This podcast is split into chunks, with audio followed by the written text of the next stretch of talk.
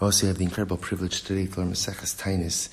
And Daf the Gemara says something so beautiful. The Gemara quotes the idea that the Navi, when rebuking Klal Yisrael, says, "V'hika Hashem Yisrael kasher yarnu dakon." It's the first wide line on Chaf Amadalif.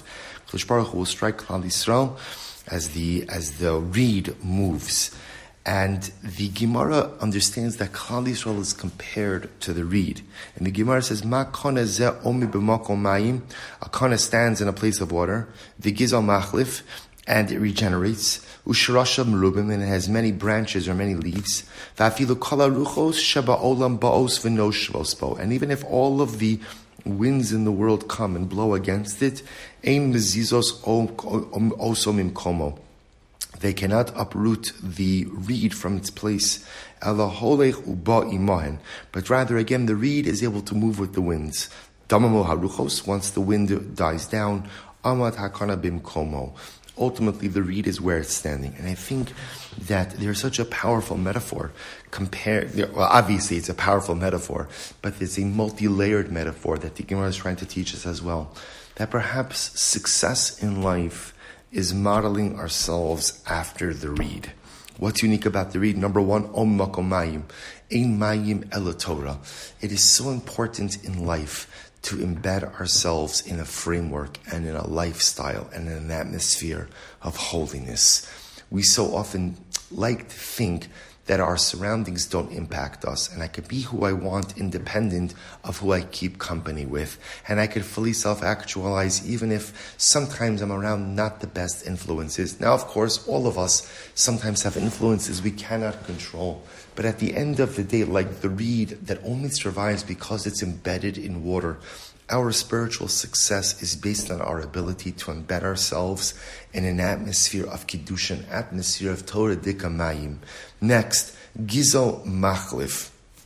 Ultimately, again, the reed, if you cut it down, it regenerates. Shiva Yipol Tzadik Vakam. The Tzadik falls down seven times, but gets back up. So many times in life we're cut down. Sometimes we cut ourselves down. Sometimes other people's other people cut us down. And it's so tempting to stay down. But like the reed that regenerates, we too must find the koach to always regenerate. Sharashav merubim. You have to create branches. Maisim tovim, mitzvahs. Your Torah is beautiful, and our Torah is powerful and wonderful, but only if it produces branches, only if it translates into dynamic activity, only if it informs the way I live and how I behave. The reed wind constantly blows against it, and the wind and the reed moves here, the reed moves there. But as soon as the wind stops, the reed is in place. There are so many winds that act upon us, that blow upon us, so many influences that want to move us from where we are. So many influences that want to steer us in different directions. And like the reed that is firmly embedded in place. Yeah, sometimes it moves a little here, moves a little bit of there. Just like in life, sometimes we gravitate towards different things at different times.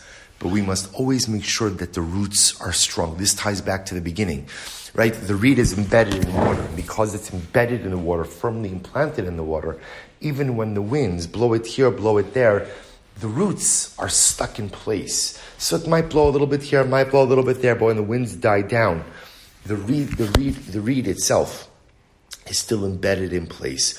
Ultimately, again, boiman damamu haruchos amad hakana bimkomo. So we see again an incredible metaphor that if we want to be successful in life, live in water, embed yourself in an atmosphere of Kiddusha. Even if life cuts me down, find the koach to regenerate.